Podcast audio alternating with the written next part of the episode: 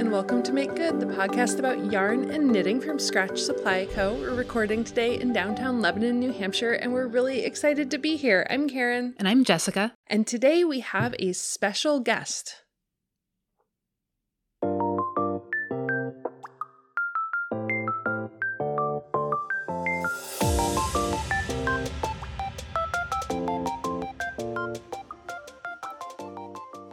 So, we are, in addition to being really excited to be here, super excited to welcome our guest this week. We are going to be talking to Sarah Krentz from Swanky Emu Knits. And you may have heard us talk about Sarah a little bit before we met her. We learned about her work through Indie Untangled. So, welcome, Sarah. Thank you. Thank you so much for inviting me. It's exciting. Where are you joining us from? I am joining you from my basement in Nashville, Tennessee. my office and my studio are down here. And you have amazing plants behind you, so your basement must have good light. They're actually all fake. People can never catch it. I love it. Yes, people think I'm this like plant aficionado and that I have this whole ecosystem down here. They're IKEA fake plants. They're beautiful, oh, but they're I was totally fooled. not. I shouldn't keep telling people that. Did you have fake plants prior to the world going on Zoom, or is that like a Zoom background? I had a couple here and there, but when, you know, pandemic happened, my wife and I both day job work remotely and I was in the kitchen, she was in a spare bedroom and I wound up making some space kind of in our basement and so figured it's an intentional space this time. I want it to be pretty behind me. I want it to be all sorts of things. So I stocked up on a lot more of the fake plants and clearly kind of have them displayed and arranged behind me for camera, for meetings, for teaching. I love it. It just makes me happy. you did an excellent job. Thank you. Thank you. So, we wanted to ask you a little bit about your background as a fiber person, how you got into doing this. Tell us about how you got into the craft to begin with. Sure. I learned to knit and a lot of other fibery sewing, those kinds of crafts when I was a kid. I have a somewhat crafty, somewhat practical family. So I had an aunt who taught me to cross stitch and a grandma who taught me to quilt. And my mother actually taught me to knit, and she herself was not a knitter. I still, to this day, don't know how those couple of pieces like stuck in her brain. Like she showed me a long tail cast on and a knit stitch that she hadn't done for like 25 years. but all of those kind of things were kind of going on around me. Uh, my mother and my grandmother were very prolific sewers and sewists making clothing. So I've been doing it, seeing it most of my life, but only recently in the last few years have I started designing my own stuff and putting my own stuff out there, even though I'd kind of been doing it all along. I can't follow anybody else's pattern, even when I really fully intend to. I can't follow anybody else's instructions. I just I have to change something. So it feels like it kind of just was a natural extension of dipping in and out of these crafts and and making things that I've done my whole life. That said, I'm not I always feel like an imposter sometimes. I'm not formally trained. The I mean, who is, right? But my background's right. in science, my background is in education. It's it's always been this kind of side hobby thing that is gradually taking up more and more of my life, which I love so much yeah, it's my favorite thing in the world. Wait, what kind of science and what kind of education? Like my degrees are in geology, Ooh. marine geology in particular, which is hysterical in landlocked Tennessee. Um, as you do, I, my field site was not here. And I taught in higher ed for a number of years at a university, and also I taught a lot of test prep and some of those kinds of things. I love to teach. I love being an educator.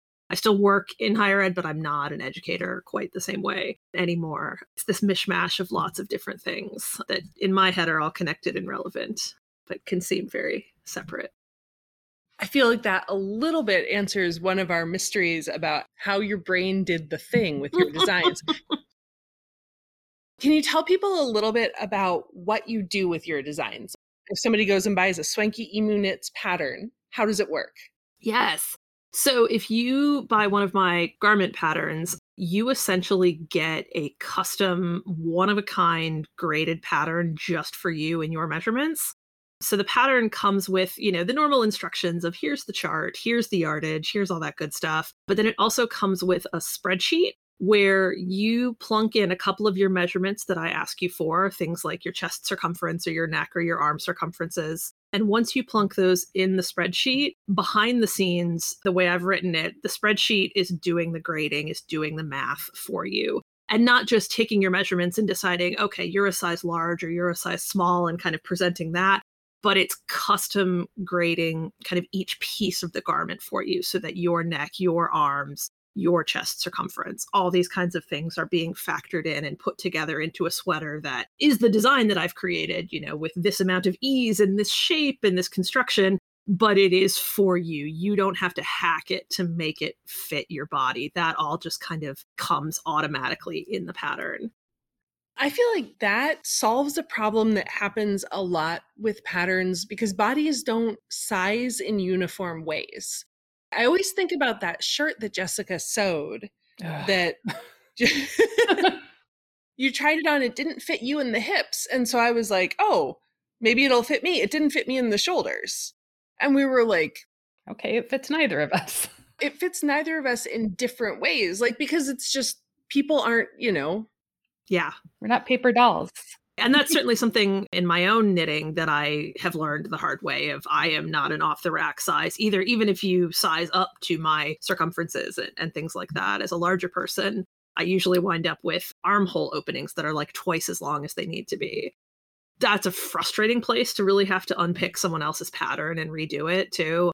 I usually don't because it's too annoying. There's a lot of stuff that goes on in an upper body of a pattern so yeah it definitely came out of somewhat of a selfish need too of i'm sick of not being able to knit this either because it's not graded to my size or if it is it doesn't still doesn't work for the proportions that i happen to come in. So jacqueline cieslak talked about this a little bit. She did like a she was a knit stars instructor and she talked about how for her body it was the upper arms that was the like size definer. Yeah. So like we're told almost all the time that you should, if you're on Ravelry or wherever you're browsing for patterns, you should use your bust circumference. Mm-hmm. But she was like, that just didn't work for me. I had to start using upper arm circumference. And sometimes designers don't include that information or whatever. I could see a situation where you would use that, but then you end up with a garment where the body doesn't fit the way you want. And so this is just a mind blowing step beyond that. I just, I love it so much. I'm glad. I'm glad to hear that. I have been so happy with how many other people are like, oh my goodness, I can knit something that fits me now, or I know that it's going to. The hacking, the modifying, the changing patterns, the Frankensteining patterns together, like we're crafters, we're knitters. That's stuff that happens and that we do. Um, but I like that one, it can happen automatically and it can happen on your first garment. I have a lot of folks, and this is something I didn't expect, who knit one of my patterns as kind of their first garment because they know finding ready to wear clothing is very, very challenging or something like that. They know their proportions are different or they know they have a size piece that doesn't quite work. And so it's really cool to hear people say that, oh my gosh, I did this one first because I knew that you were considering all of those things and I knew it was going to work. So cool.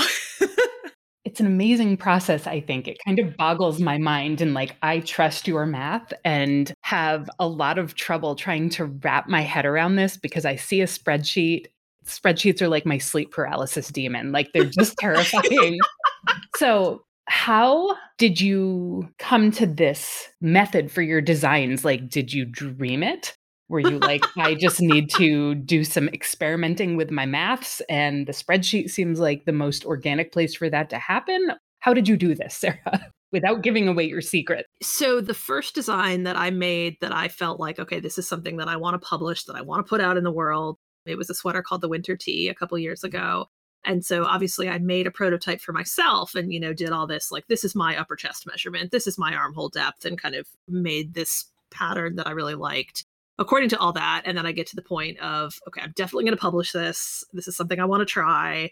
And i start looking at sizing charts and grading things and basically looking at doing the equivalent of what i did to make it fit me. And as i'm looking at all the sizing charts the information even if i'm looking at a pretty broad range of sizes and, and inclusivity if i would have gone a traditional grading route i would have made a sweater that didn't work for me which it didn't sit right. I couldn't quite get past that and so I was staring at it and looking at, you know, well, this is the math that I use to get the circumference. This is the math that I use to figure out how many rows here and how many stitches to cast off. Why don't I just give away the math? And in the very first pattern, I actually did the spreadsheet and the math. If you look at it, it looks like your algebra homework. Um, it's like your upper chest circumference plus this rounded to the nearest even number, like this kind of thing. And then I realized also I have taught math as part of my teaching career, and I know that can be really intimidating for people. And I don't mm-hmm. want to scare anybody off because you approach it the way you approach it. So I decided to throw it in a spreadsheet it's kind of the tool for that kind of thing that I'm the most comfortable with and also that I felt like was the most approachable because you could have done, you know, a programmable website or an app or there are lots of different ways to kind of approach getting information from someone, doing a calculation and giving them information back. But I, I try to keep it as straightforward as I can and, and definitely something in my wheelhouse and most folks you know even if they can't write a spreadsheet or don't want to write a spreadsheet they can open it up and put a few things in and they're fine with it every computer program every computer can open it all that kind of ease of technology stuff so it just morphed into that and like i said on that very first pattern i actually gave the spreadsheet and the little algebra equation of where the number came from and as stuff has gone on they've gotten a little more complex. It's been a little harder to just show the math without like, oh gosh, that's terrifying. so it all just kind of stays hidden in the spreadsheet. But it kind of grew from that first pattern. And after that first one, I'm never doing it any other way. But this, this works well. It works for me. It works for a lot of other people. It's challenging and fun. And this is the way I design garments kind of going forward. I can do more with the spreadsheet that I'm actually doing some of the figuring out how to generalize it enough so that it works for every possible measurement and kind of every possible combination of measurement. That's where it can also get tricky because you want to kind of consider all of these pieces coming together. Yeah, because you would have to arrive at particular multiples at particular points. You know, if you have somebody who has a body shape that isn't well served by traditional sizing, mm-hmm. getting from one I don't want to say one body part to another, but if that's yeah. how you're thinking about the pattern from one body part to another and still having it be a multiple of four for the ribbing or whatever feels like it would be kind of a challenge. And that is exactly it. I think it can require you to think about it differently. And I know for me, at least, that has started sneaking in earlier and earlier in the design process because I know I'm going to have to get there and it doesn't limit the design i think it's just a different kind of problem solving about the design and honestly different solutions come out because of it which is a lot of fun too and we've talked a little bit in previous episodes about the process of like working with a tech editor and with test knitters and that kind of thing. And I think totally off the cuff, I said something like, we don't think Sarah could do that because she's using a robot. well, how does that, which was maybe completely inaccurate how does that work for you? Like, what does that part of your process look like? Yeah. Um, so I definitely rely heavily on my test knitters for feedback and things like that. I also tech edit my own stuff currently because this is a, a newer format. And I'm hoping this is something that changes kind of as it evolves. But there currently really aren't tech editors, at least that I am aware of, that are in a position to tackle this so I yes, I wind up tech editing my own stuff. I usually do, you know, your what is it, your sixth grade writing teacher of like walk away from it for a while and do these like good writing practice things and get it. But for test knitters, definitely one of the most helpful things that I've gotten, both in letting me know, you know, hey, this part doesn't make sense, or this combination of measurements actually creates this awkwardness here and lets me smooth some of that stuff out. It also lets me test the way that I'm imagining that all of these pieces come together for all these different body permutations. It lets me test that I'm correct about that. And if I'm not, it's a chance to tweak it and adjust it and fix it. It's a little different because I don't have, okay, these are my nine sizes. I need one tester for each of my sizes. So I usually wind up trying to get just as wide of a size range and as diverse of a size range. Someone who's very, very busty and someone who's very flat chested sometimes in test knitting surveys i just flat out ask folks of like when you knit what do you have to change? Or what doesn't ever work for you? And try to make sure i'm pulling from as many of those as i can get to make sure that you know this actually does work the way it's supposed to. I find it so much fun. I'm in the middle of uh, a test knit for the sweater that i'm wearing right now singularity tee.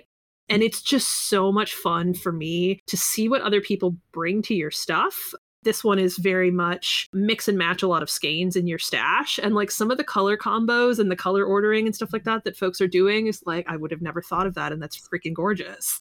It's so much fun. So, do you have like a tight, specific pool of people that you work with regularly? Or if someone were interested in test knitting for you, how would they find out when you put out a call? Yeah, it's a little bit of both. As I've put out more patterns, I start seeing some of the same people interested in testing over and over again, which is awesome. Very, very good for the ego. but if anyone is interested in test knitting, because I'm always, you know, looking for new voices and new opinions, on my website, swankyemuknits.com, there's a newsletter sign up, and that's where I post test calls from. Usually, you know, with some of the preliminary photos and, and some info. But that's the first place. And then if that is not sufficient. I often post stuff on social media as well, but the newsletter is always the kind of the first place and the first dibs if anybody's ever interested in testing. Could you talk a little bit about your style inspiration? Because you mentioned when you were starting this, you know, it was the idea for a pattern and then how you wanted to do it. What does your style look like? My style always feels a little eclectic to me. It's definitely very vintage inspired. I did a lot of knitting and learned to knit a lot from books and from older books in particular. I am team bottom up sweaters for life. I know the practicality of the top down, I've done them, but that kind of vintage inspired, often very clean lines, but with fun and whimsy, if that makes sense. It's kind of a mishmash. I think I talked about this at the Indie Untangled event as well. I, I, am a very selfish designer. I design stuff that I want to wear and that I do wear and that is in my closet. And that's kind of my benchmark for if something is going to be published or going to be finished or not, is if I love it and I'm wearing it. I just finished a couple this summer actually where neither of them worked and neither of them were me. And so they're in a drawer and they're not going to see the light of day and not be published because they didn't kind of meet that that's how I would describe it. So you're wearing a sweater that you're in a test knitting process for. Can we talk about that? Yes, absolutely. This is the Singularity or Singularity Tee.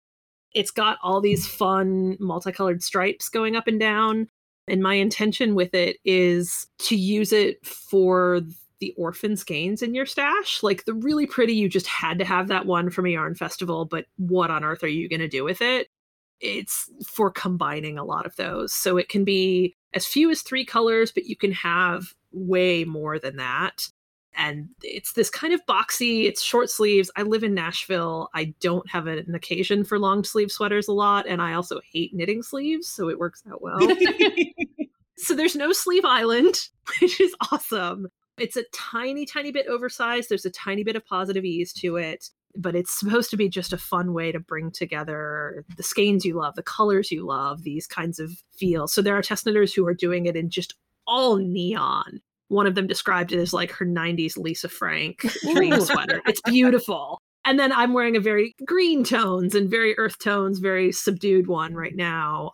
And I re- I've realized as I've designed more things that I think this kind of thing tends to sneak into my patterns, this way to make it your own, this way to kind of make it your style statement, because that's how I knit and that's how I approach stuff. So it bleeds over. But for this one, this is something I've started doing in the last couple of patterns. There isn't a specific, specific gauge that you have to hit, especially because you can use lots of different yarns and things. There's a gauge range. And in the spreadsheet, when you plunk in your measurements, you plunk in your gauge as well, your stitch gauge and your row gauge. So that's also factored in on those calculations on the back end. It's a pretty wide range, but it is a range. Like you couldn't make it out of tiny, tiny fingering weight or something like that. But it's nice that, you know, you don't have to do six swatches to hit what happened to be my gauge on that day. right. I don't know. I can't hit my own gauge, so it seems fair to, to not expect anybody else to as well. But that means you could do it in like I have some DK weight or I have worsted weight, and depending on those numbers, I could choose. Exactly. Oh, yeah, that's exciting. And uh, that said, I do have a couple testers who are doing it with fingering held double, and it's working really well too. And one, I believe, who is doing it like two different ones is kind of a marled. So marled and the stripes and the like. Oh, it's beautiful. It's so mm-hmm. cool. Fancy. So lots of lots of ways still to make it your own. That's awesome. Thank you. Thank you. I was just looking to see because I picked up one of your patterns And it was the It Goes Both Ways sweater, which I am really excited about. So, because it has so many options to it, what I keep doing is going, ooh, maybe this yarn, ooh, maybe this yarn, and knitting a swatch. And so then I haven't, but it's like ready. Oh, I'm glad. I can't wait to see what you put together for it too. Are you going to go top down or bottom up? I often do top down sweaters, but the most recent one I did was a bottom up sweater and I really liked it. I might go bottom Welcome to the dark it. side. because I have a really long torso. And when I leave, when I do top down, it's just an emotional challenge to actually knit all the way. Mm-hmm. So I have a question for you. Yeah. Can you tell us about the name? Do people ask you where Swanky Emu Knits comes from, or am I the only curious one? Okay. No, they do. And a bunch of people who have not met me or heard me think I'm Australian. I am not. so, my full name is Sarah Elizabeth Krentz. It's my initials. I couldn't think of something oh. creative and I wanted something kind of silly. It's my initials. That's all. There is no deep philosophical emu meaning. It fit the silly, it fit the whimsical, and it stuck. Definitely so, creative. That's adorable. It does seem to stick in people's head, which is awesome.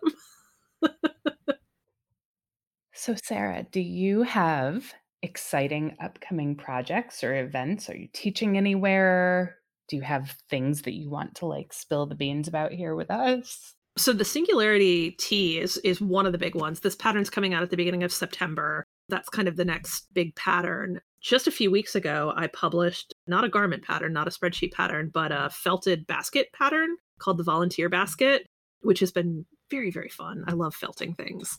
But as part of that, I am putting together some kits for it. I've been dyeing some yarn and I've got these gorgeous paper copies of the pattern and am pulling together some other fun goodies with it to do a couple of grab it and make your own kind of one of a kind volunteer basket kits.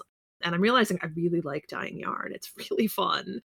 I do also teach the whole sizing with spreadsheets, how to turn your pattern into this. I've got a class of that coming up in August, which is full, but I will be doing some fall winter dates and things like that. So if you keep an eye on my website or subscribe to my newsletter, you can kind of get the first dibs on those. The classes have also been something kind of unexpectedly fun and really rewarding that's come out of all this. About a year after publishing the first pattern in this style and then had a couple under my belt, I started looking at could I show someone else how to do this, right? Like I will never design all of the things I want to in this lifetime. I will never knit them all. I will never mm-hmm. if other folks were interested, you know, could I show someone how to do this? I'm a teacher. I broke it down. It's in a PowerPoint. Of course I can. It's fun. so last summer I started teaching. It's a four week live, very, very small group. It's like five folks at a time. And we take all of these principles and these ideas and like how to account for small size here, large size here, how to bring all this together and really how to look at your design through this lens and then make a spreadsheet do all the math for you and for your knitters there have been about 30 folks who have taken it so far, and a few folks have started publishing their own sizing with spreadsheets patterns this year. It's been so cool to see, especially because, you know, everybody comes to designing and everybody comes to this with their own style and perspective. And even the spreadsheets themselves, there are folks who are doing things with them of like, I would have never thought of that. And that's genius and gorgeous the whole idea for you know choosing your own gauge and things came out of class discussions of it's math, it's a spreadsheet. Sure, you could throw that mm. in, and absolutely mm. it, it gets incorporated in. Teaching that and sharing some of that has been really cool and really fun. So there will be definitely more of those coming up as well. And one of my mm. hopes, it's not fully fleshed out into a class, it's not anything like an announcement or anything yet. But because there are other people in the space now, including me, I am hoping that there will be folks who are interested in learning this and becoming tech editors in this space because I know that it's a stopping point or at least a slowing down point mm-hmm. for a lot of folks who don't want to tech edit their own stuff or really want it to have that really good polish of somebody else's eyeballs on it. And it can be really hard to look at someone else's spreadsheet and to kind of discern what's going on and pick out something that was an error that came out of it. So I think it's a slightly different thing than just designing with it. But I am hoping that as this community grows, as this becomes maybe a thing, that there are people who want to sit in that tech editor space as well. So if anybody's interested, let me know. I love the inclusivity of what you're doing and not just the like on the individual knitter level, because by putting this out into the designer world, there are some people who would be able to design but who would feel like they needed a tech editor. And so, this part of the process that you kind of couldn't figure out how to do for yourself, you're figuring out how to do for other people who may need that in their design process. I love it so much. Thank you. like I was saying earlier, like folks who have not felt confident enough to knit themselves a sweater because they know how ready to wear sizing works for them and doesn't work for them it's very neat to see kind of new garment knitters also brought in because yeah it's it's this size and it's this piece and it absolutely can work. Yes you are a clothed human being. It will work. Hey sarah what's on your needles?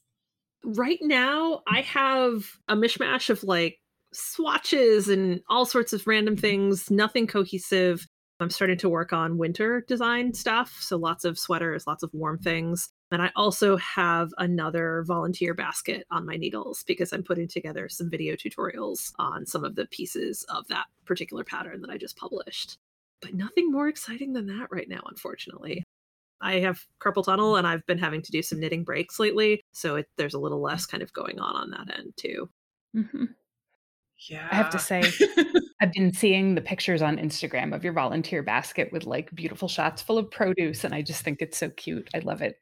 I Thank a little bit you. feel like I need to make one to take to the farmer's market with me. Doing a photo shoot with produce was so much fun. it's me in my backyard, like staging radishes and eggplants, and then having to eat them all that week before they went bad. Perfect. Both aesthetic and functional. right? That's my thing. That, that's definitely my thing. What's on your needles, Jessica? Mm, the very last bits of my outline tank, not tee, the tank. And I have to tell you, I started dropping some of those stitches, and it's so much fun. It's wicked fun, just like pulling them apart and letting the little ladders form. So I'm looking forward to finishing this and wearing it. I was pretty excited to watch that. because it's neat, right? It's not often that you get to intentionally drop stitches down the entire length of a garment. So, mm-hmm. I've loved everybody's videos of doing that. It's so cool to just like watch over and over again. Yeah. Yeah. Just pull it apart. It's so good. and you're supposed to. Right, right. it's not a mistake. I really like when designers intentionally incorporate mistakes, techniques that were definitely discovered because somebody did it and went, oh no, when it happened the first time. and they're like, oh, but we can make that a feature. I love that. It brings me joy in my heart. Me too. Me too. Love it. Hey, Karen, what's on your needles? Ugh, so I was knitting a little bit of a sock. I think I mentioned maybe last week, and then my wrist was actually pretty sore after I did that. So I was like, you know what? We're going to take some time off.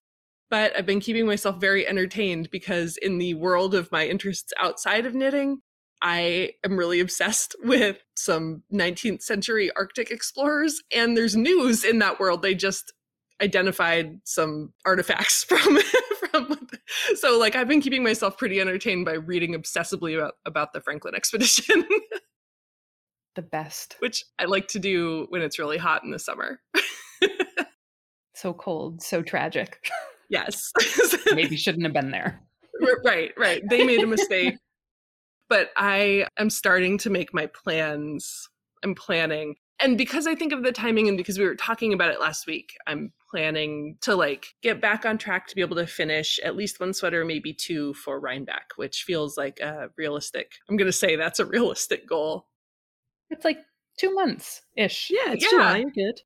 Depending entirely on when I'm allowed to lift more than three pounds with my right hand again. you can do it. Sarah, thank you so much for talking to us today for folks at home, we're going to link this stuff in the show notes too, but you can follow Sarah on Instagram at Swanky Emu Knits and go to her website, swankyemuknits.com, and sign up for her newsletter because that's where all the interesting things are happening. And get some patterns. Yes. yes. My patterns are also on Ravelry if you're more of a Ravelry person than a website person. Either one um, works. Thank you so much also for having me. Yeah. Thank you. It was really awesome to talk to you today. You too. You too. I all you know, I love to talk about spreadsheets. That's great because they're so Always. scary, but so accessible now. I hope so. I hope so. Yeah, I always figure when I design something or when I do something, I love it, and so if nobody else does, I still love it, and I, it's been so cool, so rewarding, so nice to see that it. I don't think it's just me. Other people, other knitters, other designers. I'm hoping this becomes a thing thank you again for having me and for letting me ramble about myself. yeah, we love it. This has been great. So I think that's it for us this week. It was so awesome to talk to Sarah. She's so smart. And what a creative way to think about reimagining how we access knitting patterns and how we can do things to make them fit our bodies the way we want them to. I smell a future knit along. Oh, that sounds fun. Oh, speaking of our knit along, good opportunity to check in on our summer knit along. We are a full whole month into this two month process, and you all are amazing. Right, we're just at the halfway point. Mm-hmm. So if you haven't joined us, you are still welcome to. There is plenty of time to crank out a Ripple Bralette or a So Summer top or a look at my holes as friends set or butt shorts. Butt shorts, totally butt shorts. You will love them. They're so stretchy. If you're just joining us for this, we're knitting Jessie Mae patterns. We did all of July. We will through the end of August. To join the knit along, you just need to post pictures of the things that you're knitting and use the hashtag make good maed along, M A E D, like Jessie Mae. And also be following Make Good Pod and Scratch Supply Co. on Instagram and just post lots of pictures because we love watching your makes develop and unfold and seeing you model them or seeing your dog model them or whoever is wearing them. They're great. You can subscribe to our podcast on whatever your audio podcast source of choice is. Send us emails. We want to answer your knitting or knitting adjacent life questions. You can send those to Dear Scratch at scratchsupplyco.com. Also, if you have suggestions for who else you want us to chat with, because we love talking with Fiber World people and we want to know who you want to hear from and keep sharing those pictures. Thanks so much for joining us. We'll talk to you next week. Bye.